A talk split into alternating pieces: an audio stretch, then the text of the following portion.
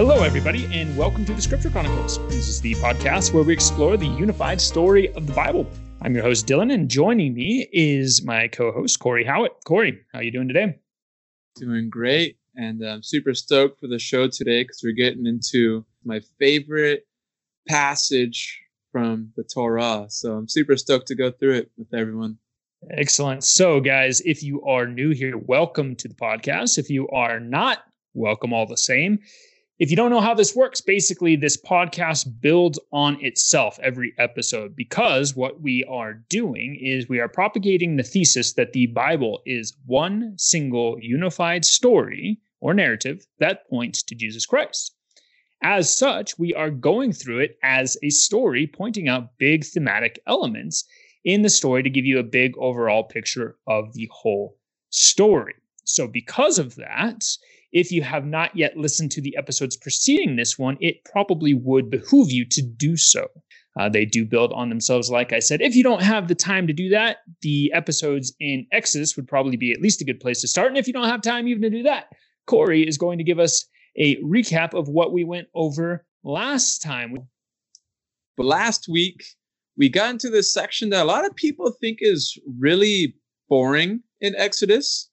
And it is kind of boring to us today if we don't understand why this is being put here. So we got to Exodus 25, the place where a lot of people's read to the Bibles dies. But we talked about how interesting the things within the tabernacle are and what the tabernacle itself is. So from 25 to 31, and then again from chapters like 35 to the end of Exodus, it's going to be talking mostly about the tabernacle or the priests and maybe some Sabbath stuff put in there. But from last week, just chapters 25 through 31, we got instructions for the tabernacle. And we talked last week that tabernacle literally just means to dwell, right? So God is having his people make a dwelling place for him, which is so amazing. We talked about how amazing and gracious God is for coming down to dwell in pretty much a box or a tent because his people weren't willing to come up the mountain to him, like we read in Exodus 19. So we see the character of God, his graciousness, uh, the love and favor he has for his people. Um, but we also see very specific instructions for the tabernacle. So while we have a really gracious God wanting to dwell with his people, we see a God who is holy and has his people go by very specific guidelines. So we talked about within the tabernacle, there's a holy place where there's a separation from the rest of the tabernacle, which is called the most holy place. So the most holy place contains things like the ark. And within the ark of the covenant is going to be the tablets that have the 10 words on them. And later on, we'll see things like Aaron's staff and some manna go in there. And on this ark are cherubim and above the cherubim is where God's spirit dwells, which had very clear connections back to the garden. And there's a cherubim that God put in front of the tree of life to make sure that no sinful people came back to it. And outside of the most holy place, we saw things like the table for showbread and a lampstand with these branches and buds that came off the end of the branches of the lamp, which cast light to the rest of the tabernacle. So again, casting light to the tabernacle and these branches, going back to creation and Eden kind of imagery. And then there is things really important for the priests and which garments they're going to put on and how they're going to prepare and consecrate themselves. And we learned that the Hebrew word for consecrate is the same as the Hebrew word for holy. So they had to make themselves holy before they went in to serve a holy God within a holy place. So lots of consecrating, a lot of setting things apart for a specific purpose or task of God. And so that this is how the priests were to be consecrated. They needed to be consecrated to go and represent the people before God because they were going to have to take on the guilt of the people before a holy God. So we saw just how detailed this process was so that people could be made right with God. We have more stuff about the priest being consecrated, about the altar and different kinds of incense to be burned or not burned, which is going to be really important for one of the first stories to come up in Leviticus. But uh, we end this section with just the importance of following the Sabbath and keeping the Sabbath. And again, we pointed out going back to creation, God, you know, spoke all of creation as we know it into existence, but then ended with the Sabbath. So this section here has God doing lots of creation or instructions for building the tabernacle, the things within it, filled with Eden imagery, but then ends with Sabbath as well. So lots of ties into um, the past of what God has done in creation and what Eden represented with being a dwelling place with God and man. And then it also looks forward to this person to come who is going to be a priest, who's going to bear the guilt of the people on himself. I'm not being super conspicuous here. We know we're talking about Jesus here. Yeah, so tons of things pointing backwards and tons of things pointing forwards that we're going to wait to see come to completion in Jesus. Exactly. And so that was, I'm sure, what we covered last time. It's all coming back to me now. One thing we did point out last week that I'd like to highlight again this week as we go into today's chapters is the fact that in today's modern world, it seems kind of odd, possibly even barbaric, some of the rules and regulations that God places on his people to fulfill his purpose and being set apart for him. And one thing we highlighted last time, and that again I wanted to highlight this time, is the fact that this is something extraordinary meeting with that which is ordinary. In today's world, especially in the West, we've become so taken by the worldview of naturalism or materialism that everything has taken on this category of ordinary to a point where extraordinary has seemingly lost any meaning when God enters the world and actually interacts with the ordinary, it is the extraordinary meeting with the ordinary. These things aren't odd or bad or barbaric in any way. This is God, something extraordinary, something other than his creation, actually trying to bring his creation up to his level via covenant.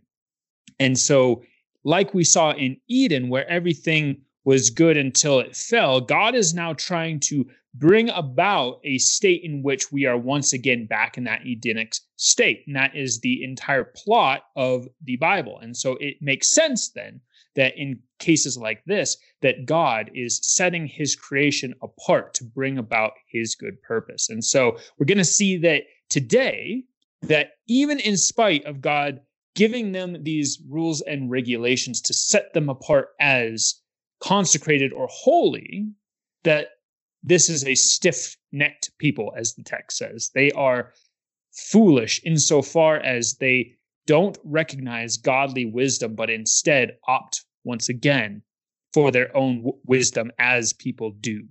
So, jumping into the text, then we're going to be going through 32 and then all the way through the end of the book in chapter 40. And we'll be again, skipping around a little bit and giving really big, major meta themes throughout this section here.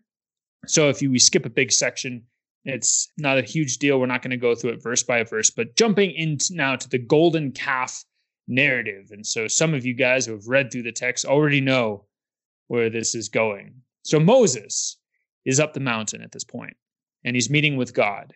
And he's actually getting the tablets of the covenant law transcribed by God's very own hand to give to the people. This is after Moses had just gotten done sprinkling the blood on the people and saying, This is the covenant law that you are making with Yahweh. He is your God, and God is making this covenant with you. And so Moses goes up the mountain to meet with his God, and the people go, Hmm, Moses has been up there a while. Now we're restless. Well, we need something to do. Moses is probably never coming down. Oh, you're right. He probably isn't. Oh, freak out. Aaron, where's Moses? He's not coming down. How about instead of waiting for Moses and actually having some patience, interestingly enough, this is exactly the inverse of God, who has extreme patience, as Cory already has pointed out in a previous episode. The people have no patience and instead go to Aaron and say, Hey, we need you to help us out here. And so Aaron goes, Okay, take the gold that you received from the people in Egypt as Yahweh actually brought you out. Give that to me. And I'll take that and I will mold that into a form, a calf. And this form, this calf, is the God who brought you out of Egypt. Let's worship him. And the people go, Yeah, that probably is not going to work out great. Cory, what happens? Yeah, so as they say, make us a god or gods.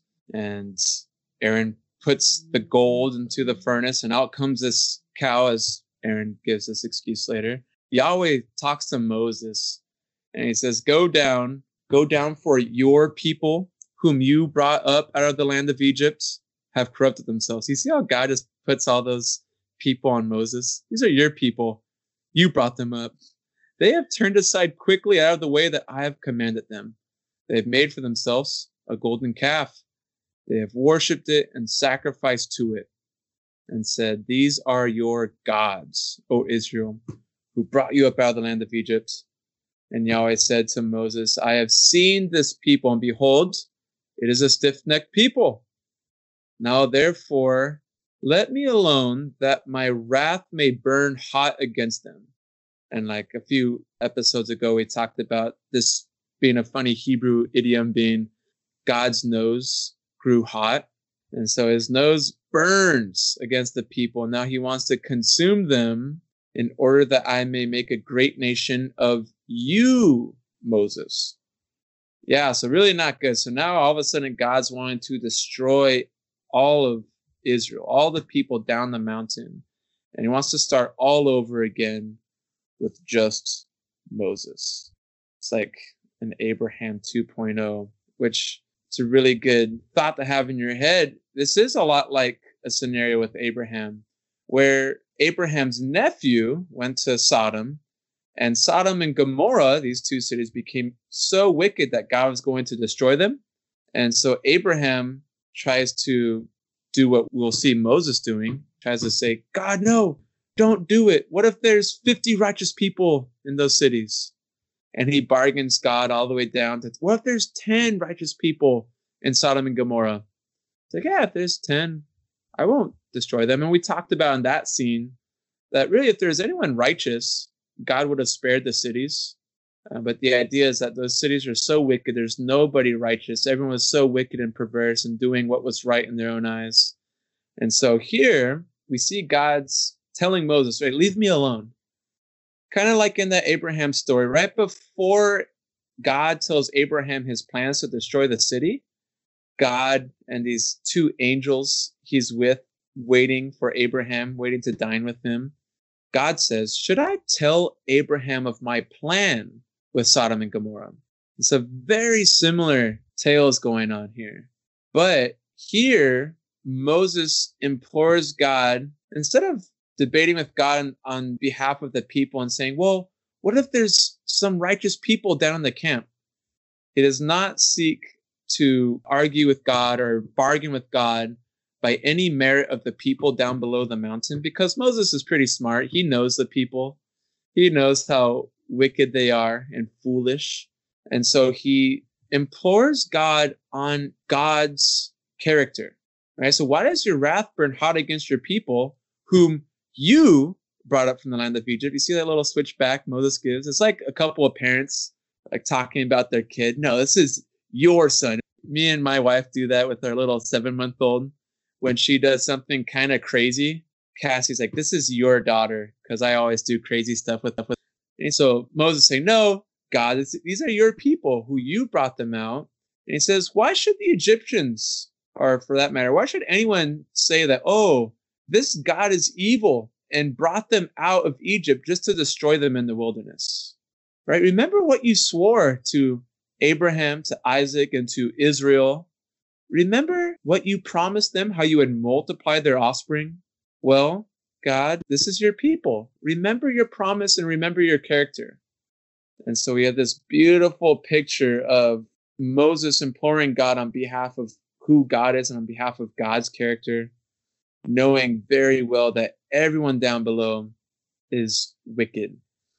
A couple things within this story that we kind of went by really quick. In your translations, it'll say when the people are talking to Aaron at the very beginning, I'll say, Up, make us gods who shall go before us. Um, anytime you see uh, God, the capital G, or even gods with the lowercase g, but plural, this is the same word in Hebrew. We might have talked about this a little bit a while ago, but it's worth rehashing now. When Hebrew writers and thinkers want to make an idea important, they will pluralize it. So if you have ever heard the Hebrew name Elohim, it's more of a title, not a name, but Elohim is God. Now, that is a plural word for God. Singular version of God is just El. If you want to add a plural onto something, you add a him of some sort. So Elohim is usually translated as God, but it could also mean gods. So our translators try to keep us on track. So anytime we hear idolatry being talked about, it'll say gods with a lowercase g. So that's what our translators are doing here. But notice that later on, down like in verse five, Aaron and the people they call this cow that they made with their own hands Yahweh.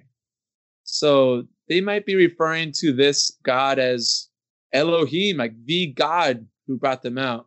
And they call him by God's personal name, Yahweh. So this is really messed up of the people attributing what the invisible God did for them to a cow in which they can see and feel and make with their own hands. It's trying to lessen the amazing God to this cow and thus breaking the first two commands or the first two words. Remember those 10 words that Yahweh gave and inscribed on tablets for Moses to bring down? Yeah, so they break they break the first two. Worship Yahweh alone and don't make any images to anything ever. So those things are broken. And while it seems like everything's done, they're going to be destroyed. Moses intercedes for the people. I think they break the third one as well. Don't take the name of the Lord your God in vain. And the respect that they have the name of God on their heads. They are bearing God's name, and yet they are engaging in such a despicable act, completely and utterly not caring for the name in which they bear. Going then into verse 15 and moving on from there, Moses, after having interceded with God on behalf of the people, goes down the mountain. He receives these tablets of the covenant law, which were transcribed by God's own hand, the text says. And then he goes to Joshua in verse 17, and he heard the noise of the people as they shouted. And he said to Moses, that's Joshua to Moses, There is a noise of war in the camp. But he said, It's not the sound of shouting for victory or the sound of cry of defeat, but the sound of singing that I hear. So as soon as they come near the camp, they see the calf, and Moses' anger burns against them. He takes these tablets of the covenant law that God had just transcribed and he casts them down and breaks them at the base of the mountain. And I find this very interesting in the respect that, as I already said, Moses had just gotten done sprinkling blood on these people and consecrating them to be in covenant with Yahweh. And then Yahweh in turn gives them these tablets of the covenant law. And what do they do? They break that very covenant, not four chapters later. And it's a picture then of the people breaking this covenant and Moses casting these covenant stones down and breaking them as a symbol of their breaking of the covenant. And then Moses goes into full on rage mode. So he goes up to Aaron, his brother. Remember, Aaron is actually set apart as the high priest. We just got done talking about all the underwear that the high priests are supposed to wear, specifically because they're consecrated to Yahweh.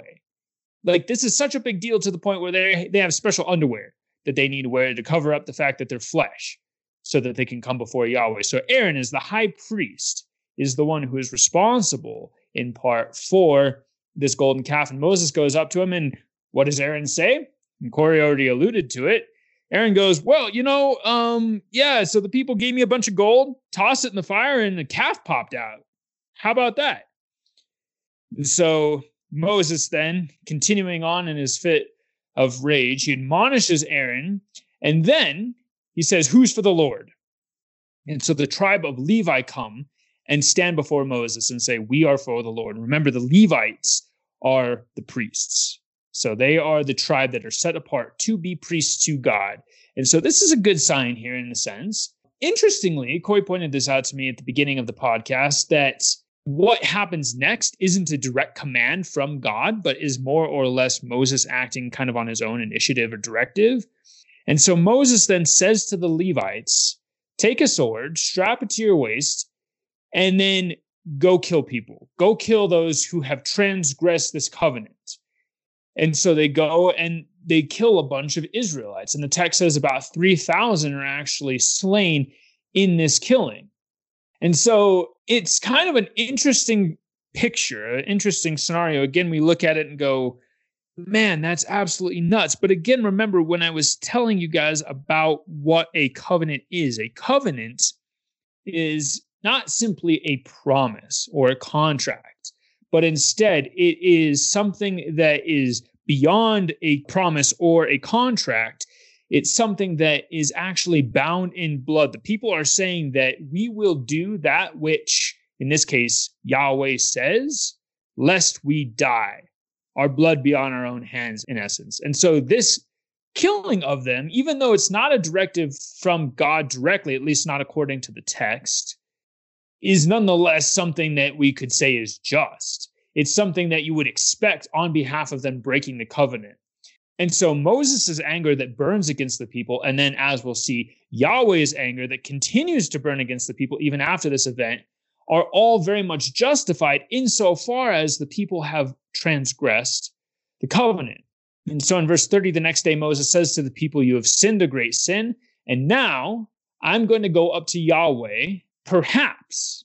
So there's a sort of indefinitency to that word, perhaps. I can make atonement for your sins. So Moses is going like, I don't know what's going to happen at this point. You have transgressed this covenant that you have made with Yahweh. Maybe I can do something about it.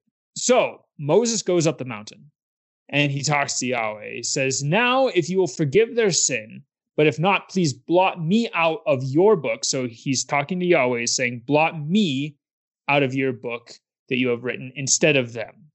But the Lord, Yahweh, says to Moses, Whoever has sinned against me, I will blot them out of my book. But now go, lead the people to the place about which I have spoken to you. Behold, my angel shall go before you. And we talked a little bit about this a few chapters ago, the angel of the Lord going before them. But in this sense, God is saying, I'm going to send an angel specifically instead of me, because in the day that I visit the people, I will visit their sin upon them.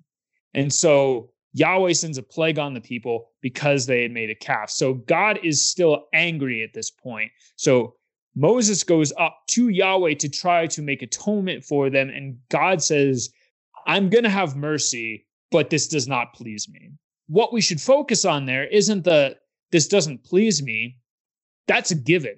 But instead, from this point on, we're going to see how gracious God actually is to his covenant people, even though they've already transgressed the covenant, even though the just punishment for their transgression is their death.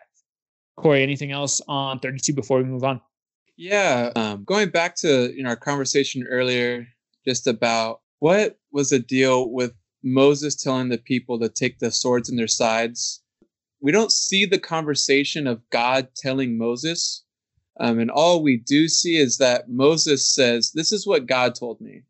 So go and do this. So we do see that Moses claims God told him this. We don't get to see that conversation, kind of like Dylan was alluding to. This is what the text says and that that's all we were meaning by that if anyone's kind of hung up but yeah this, goes back to i kind of overstated that fact a little bit earlier but i want to confuse anyone else moses says this is what god says and usually when moses says that we can trust him on that and then of course after we see moses having these levites take out their swords and they killed thousands of people. And at the end, we see God even send a plague on the people because they make the calf, right? So um, lots of punishment being done. And, and, it all seems like this is right, just as Dylan said, in God's eyes, for this punishment to come for such a egregious sin to the God who's trying to come down and be with them. And so going into 33, so God is now commanding the people, all right, guys, it's time to leave Sinai. So from you know the wilderness travels and up until chapter 19 they get to sinai. We've been in sinai this whole time as moses has been hearing the commandments and words of god. And so now it's time to get up and go. But as you know this great promise in there i'm, I'm bringing you to this great land the land flowing with milk and honey. It's a thing that we've been pointing out a lot a lot of people don't bring this up is that Yahweh's just going to send an angel before his people but he is not going to go because he's worried that he might consume them on the way, for they are a stiff necked people. Talking about Israel. So, yikes. We have again God promising, I'm not coming with you guys. I'm sending an angel. And like we saw, I think it was in Exodus chapter 23, God promises that this angel that Yahweh will send will have his name on him. So it's going to be a really powerful angel. It's really important to obey this angel just as they would obey Yahweh. This is really important for the story coming up. But we have a little break from the story and we have the idea of this tent of meeting. Now, mind you, the tabernacle is not yet set up or being built yet. Moses had just received instructions for it. And starting in chapter 35, they will start building it. And so Moses would take this tent and he would pitch it outside far from camp, and he called it the tent of meeting. And everyone who sought Yahweh would go out to the tent of meeting, which was outside the camp. Whenever Moses went out to the tent, all the people would rise up, and each would stand at his tent door and watch Moses until he had gone into the tent. When Moses entered the tent, the pillar of cloud would descend and stand at the entrance of the tent, and Yahweh would speak with Moses. When all the people saw the pillar of cloud standing at the entrance of the tent, all the people would rise up and worship, each at his tent door. Thus, this is uh, verse 11 in chapter 33. This is a pretty important verse and really cool verse. It says, Thus Yahweh used to speak to Moses face to face as a man speaks to his friend. So, really important, right? This is a man who gets to speak with God face to face but also, really important in that section is that the idea of talking face to face with God is a bit of a metaphor because we know that God is not a human to where he's like seeing a face, like he would be talking to Jesus or someone. But this is spirit, like he's hearing from God and talking to God. Just as we've heard stories of this already happening with God and Moses, but he's just hearing from God within this tent. And again, it's not the tabernacle, and again, Moses is not seeing a physical God. That's why we can get to passages like in the Gospel of John, where John says, No one has ever seen the face of God until Jesus comes. Like, wait, what about this passage right here where Moses does? Well, it's a metaphor, meaning that God is really close with Moses and vice versa. And we see this great representative for the people of Israel gets kind of like this Eden treatment because he did not shy away from God on the mountain. So God's happy to have a relationship with him. And then we have a little excerpt about his assistant Joshua. Yeah, Joshua, like the book of Joshua coming up, he would be outside the tent not depart from the tent. And he would you know, always be waiting for and waiting on Moses. But Dylan, anything else in this tent of meeting scene you want to cover? So we have Moses meeting with God consistently. And at the close of the last chapter, we have God's anger burning against Israel. And we have the tablets of the covenant law smashed. And so, in essence, what we should be thinking is, oh gosh, this covenant has been violated.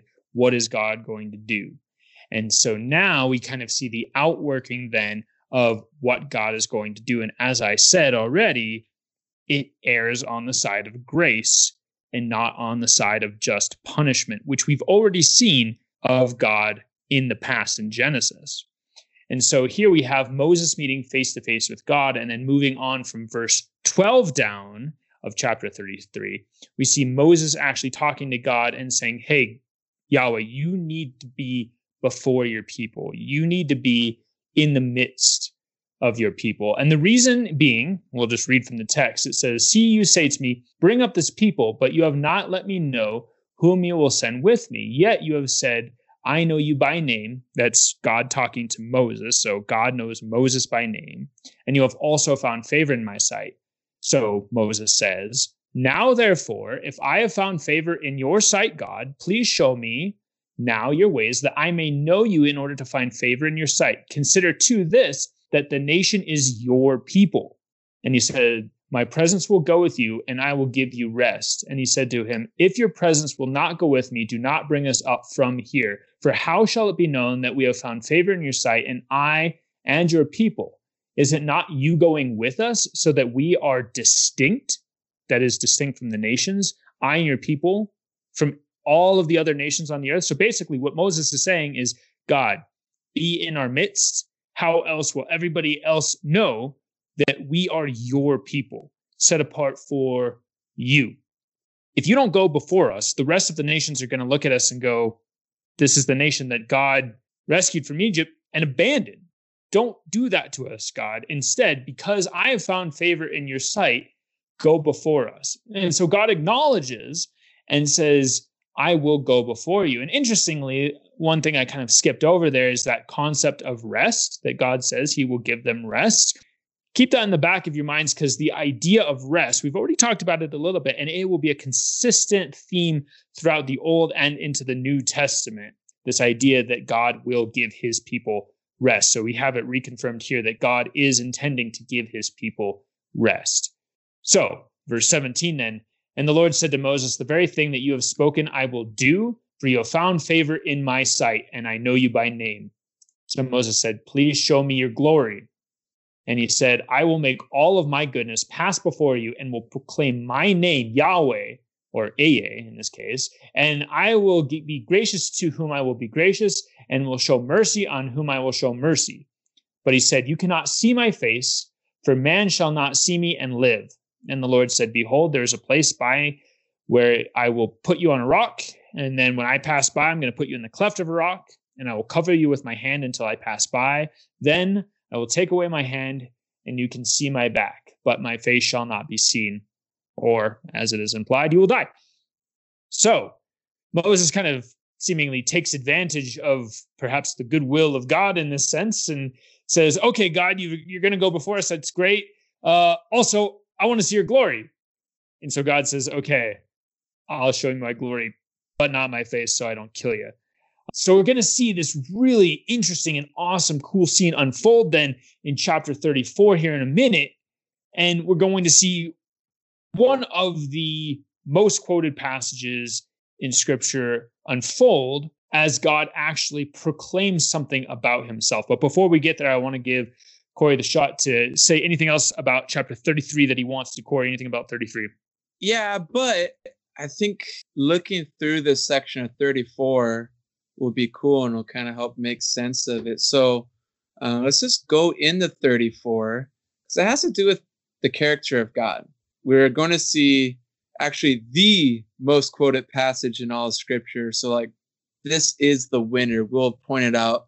But in chapter 34 of Exodus, we have Yahweh saying to Moses, Cut for yourself two tablets of stone like the first. And I will write on the tablets the words that were on the first tablets, which you broke. Be ready by the morning and come up in the morning to Mount Sinai and present yourself there to me on top of the mountain. No one shall come up with you. They lost their chance. And let no one be seen throughout all the mountain. Let no flocks or herds graze opposite that mountain. So Moses cut two tablets of stone like the first. And he rose early in the morning and went up on Mount Sinai, as Yahweh had commanded him, and took in his hand two tablets of stone. Yahweh descended in the cloud and stood with him there, and proclaimed the name of Yahweh. And here's the most quoted verse, verses 6 and 7. Yahweh passed before him and proclaimed, Yahweh, Yahweh, a God merciful and gracious, slow to anger, and abounding in steadfast love and faithfulness, keeping steadfast love for thousands, forgiving iniquity and transgression and sin, but who will by no means clear the guilty, visiting the iniquity of the fathers on the children and the children's children to the third and fourth generation. And Moses quickly bowed his head toward the earth and worshipped. And he said, If now I have found favor in your sight, O Lord, please let the Lord go in the midst of us, for it is a stiff necked people, and pardon our iniquity and our sin, and take us for your inheritance. Yeah, as Dylan said, this is truly an awesome passage and an awesome visual. I know that we sometimes overuse the word awesome, but I mean, even just looking at Moses' response there at the end, he was so filled with awe. He just bowed down and worshiped. I mean, what else is there to do? Seeing the glory of God made manifest and passing in front of him. And he's just showing himself to be so big and mighty where God's hand can cover this whole cleft of a rock that Moses is standing in. Just an amazing, amazing scene. And these this was only from Moses' eyes. This is something that the rest of the people missed out on in not going up the mountain. Right, the people were too scared to see Yahweh on his terms. And so they said, Moses, you do it for us. And so what we've seen since that moment, and really from Exodus, the more that someone, mainly Moses, draws in close to Yahweh, the closer that Yahweh himself will also draw into that person.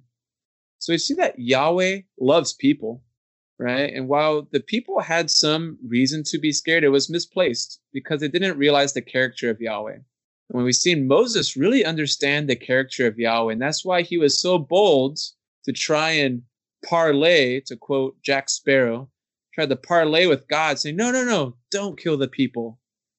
And God says, Okay, Moses, I won't kill the people. Okay, God. And, and Dylan kind of brought this out already. Well, you won't kill the people. How about you also travel with us? And now about now you show me your glory.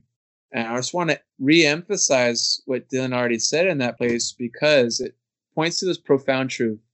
As we draw close to God, God draws close to us. He is not like a human where we need to worry, like, oh, is he going to like me? If I draw in close, am I going to look like an idiot and they're going to back away? No, not with God. That's why Jesus can teach on like prayer with illustrations like just keep pounding on God's door, just like you would your neighbor asking for some bread for your out of town guest. Just keep asking. God won't get bothered by you. Keep drawing in close. And not only is God just not bothered, but we see from the story that God is stoked to do it. He's so stoked when we want more of him. And we should be stoked knowing that God wants more of us, more time us, us. And here with Moses, right? And so we see God proclaim just uh, the other passage I want to show back in 33 kind of blends 33 and 34 together is God shows us more of his character. So in chapter 33, a line that gets quoted a lot is that God will be gracious to whom he will be gracious to, and will show mercy on whom he will show mercy. And we say, okay, yeah, that makes sense. Like God knows more than me. So if he chooses someone to show mercy or grace to, then it's good reason for it. And I shouldn't question that. And then we see verses six and seven of chapter 34.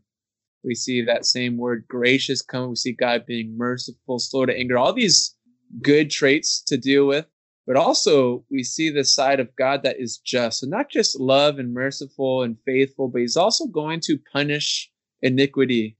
Right? He's willing to forgive it through repentance. But we see this full character revelation of God. And so if you're ever wondering like how how can I show people who God is? Like what's a great verse to go to? Well, be like every other biblical writer and quote this passage. Look at this God this is who he is. And we can trust it because that is what he says about himself. Dylan, any other thoughts? Yeah. The passage here that we're dealing with in 34 at the beginning is one of, if not the only location where God is actually self proclaiming something about himself. This isn't being said by another character about God or a biblical author about God. The author of Exodus has put these words into the mouth of the character God. And so God is actually saying these things about himself. This is a very important text, as is implied by the fact that it's the most quoted text in the scriptures. And so you'll probably see us come back and reference this text a bunch. We might even do a blog post or a YouTube video specifically dedicated to this particular passage because anything that God says about himself is fundamentally important to who God is. So when we're building any sort of thing, any sort of about who this Yahweh is, we should probably start with what he says about himself and then build from there. And with that now, moving into verse 10, we have something interesting happening. So Moses has already gone up before God, and as Cory said, parlayed God, basically saying, God, please don't kill your people. God says, okay.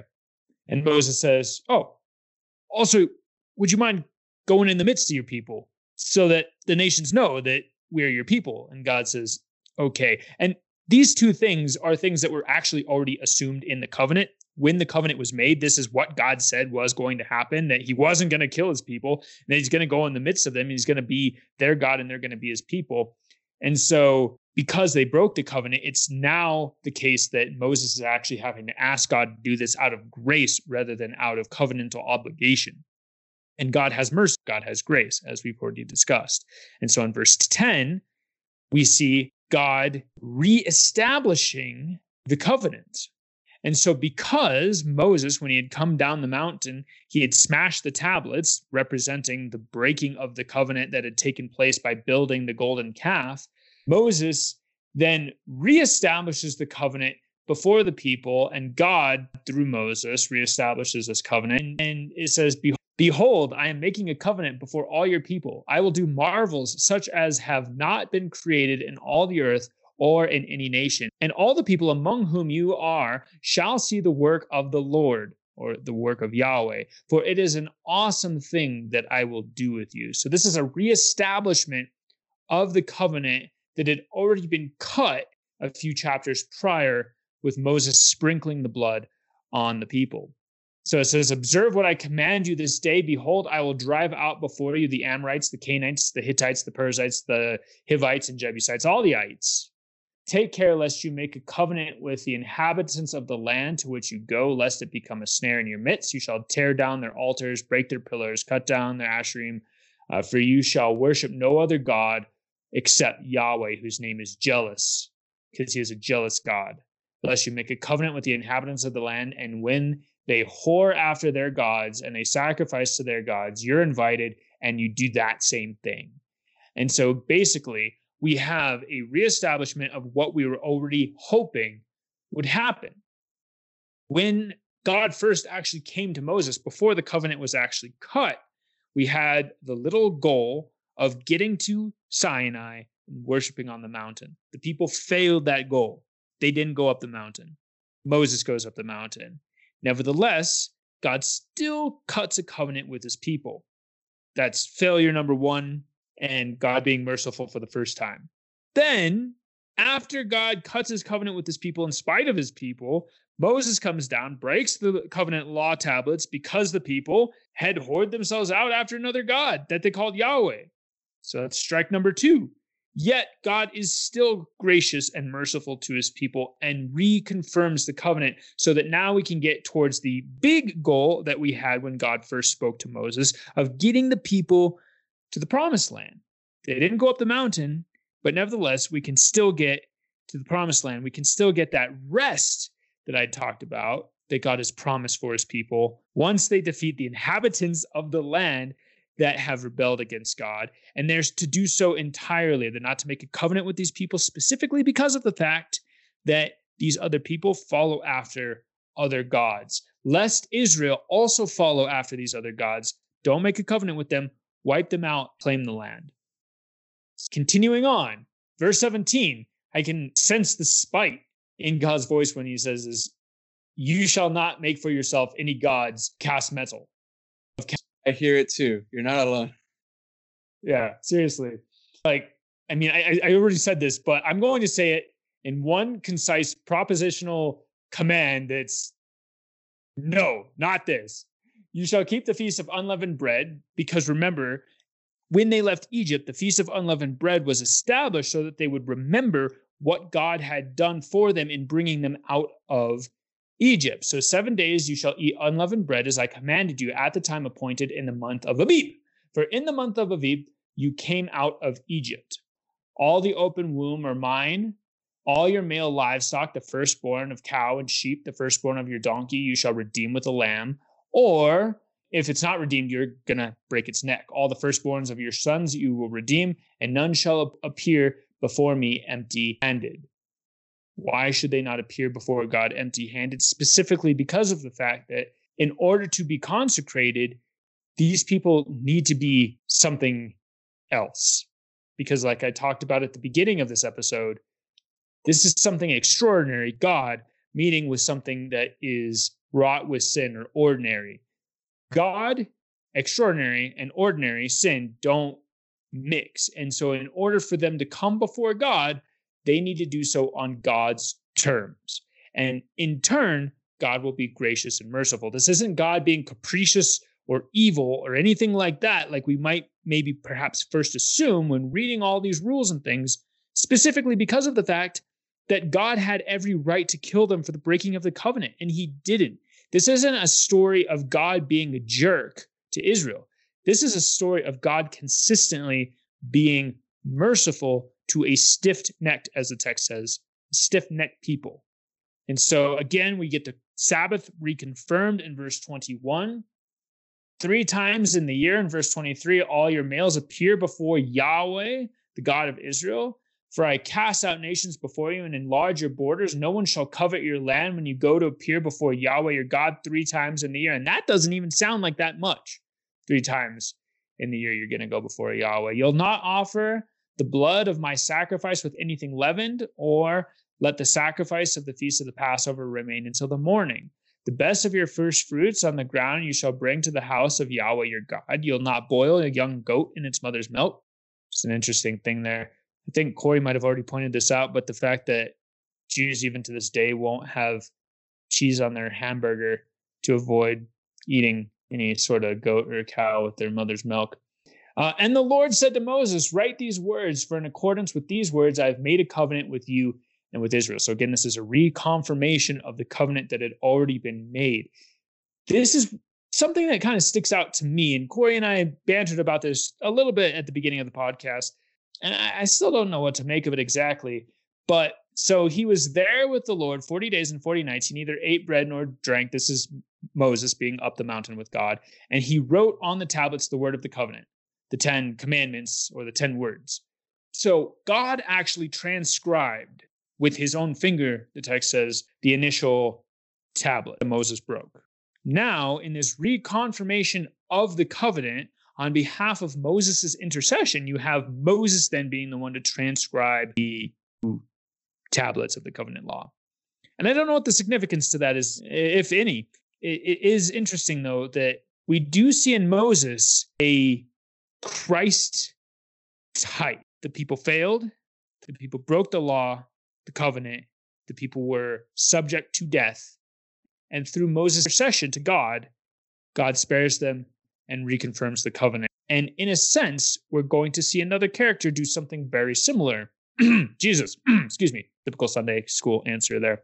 But again, I'm not entirely sure if there's any significance at all or what the significance might be to this particular fact that Moses is the one who then transcribes the new tablets. But nonetheless, new tablets are transcribed. Cory, do you have any thoughts about why it was Moses who wrote them at all? Yeah, I have an idea. And again, this is something that the text does not make very clear, as Dylan mentioned. So, you know, take this with a grain of salt for what it's worth. But when I have a, a kind of gray passage before me, I try to look at it, the big context and see other passages that are kind of similar and how these other passages are interpreted, you know, maybe by the author. But a common theme that we have seen since the beginning is that as people have sinned, they get further away from God. And we saw that in Genesis, we're seeing that in Exodus. We talked even about how when the people did not come up the mountain to meet with God, they were given commandments instead, which is not nearly as good as a relationship. But even in those tablets that God gave them, God wrote on them with his finger. And so what they get traded out for is something that Moses wrote down, something that any ordinary human could do. So they took something that was really amazing and then got something less than what was originally offered, right? So the tablets, I'm sure, had the same words, um, same voice of God giving them, but this time Moses showed him. So again, not a huge deal, and you know, don't take that to the bank. I'm not sure if uh, the check will get bounced or not. Uh, that is just an idea that we see over and over again. So that's why I kind of lean towards that interpretation of this. That's my one cent, might be half a cent. I don't know. Uh, but then we go from there to the, the shining face of Moses, right? So Moses comes down with these two tablets of the testimony.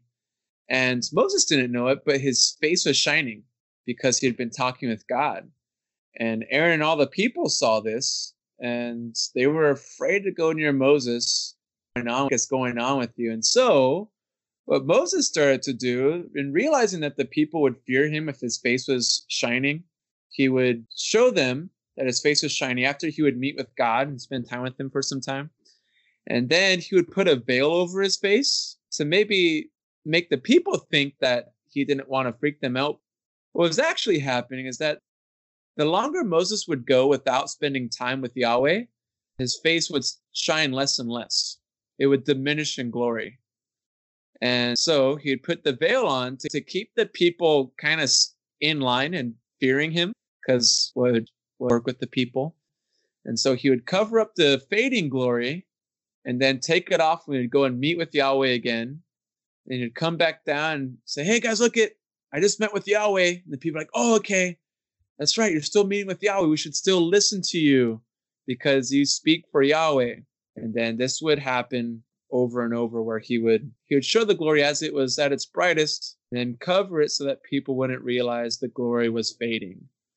We see that Moses, although he gets to meet with God, God diminishing. Right? So even this really good relationship that Moses has with God, it isn't the best because it diminishes. It's not like he I don't know. What would be better? Maybe let's say like the spirit of God living within him. Yeah, that would be pretty awesome. So if he had the spirit of God living within him, he wouldn't need to worry about this glory fading because he would always have God in him. And actually, Paul makes this argument about how great it is to have the spirit living within us because he doesn't fade within us. But yeah, so we have the shiny face of Moses after we had talked about the shiny cow hence the name of the episode Shiny Cow and Shiny Face. But we have a lot of book left, and we're going to quickly gloss over it. So, after the shiny face of Moses 35, we talk more about Sabbath regulations and contributions for the tabernacle. And then for the next few chapters, we have the tabernacle actually being constructed. And then the garments that the priests are to wear get completed. And in chapter 40, the tabernacle actually gets set up. All right. Tent pegs in. And what we should be wondering as they're making this tabernacles, did they do it to the exact specifications that Yahweh had laid out in the previous, you know, five chapters from like 25 to 31? And the litmus test is if they did it right, is if God does what he planned to do with it, which was to fill it with his glory. And so if you don't feel like going and comparing note for note, tick for tack, just go to the end of Exodus. And so we're going to go to Exodus chapter 40 and look at the end. So at 32, 33, it was erected. Moses inspected the work. It was good.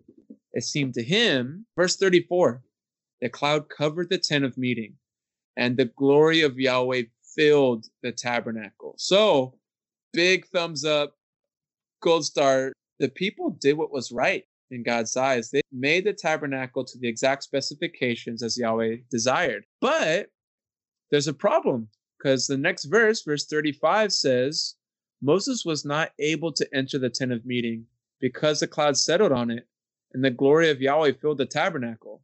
But we should be asking ourselves wait, wasn't the point of the tabernacle is for people to dwell with God while his cloud is there?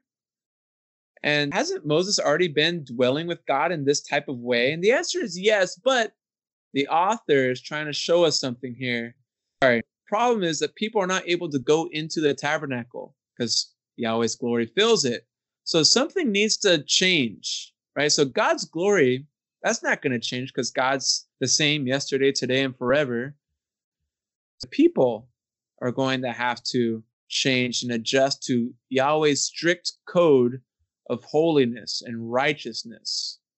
Right? And so that's what the whole book of Leviticus will be about. Leviticus is the book of problem solving, solving the problem of people not able to enter the tabernacle and to be in Yahweh's presence.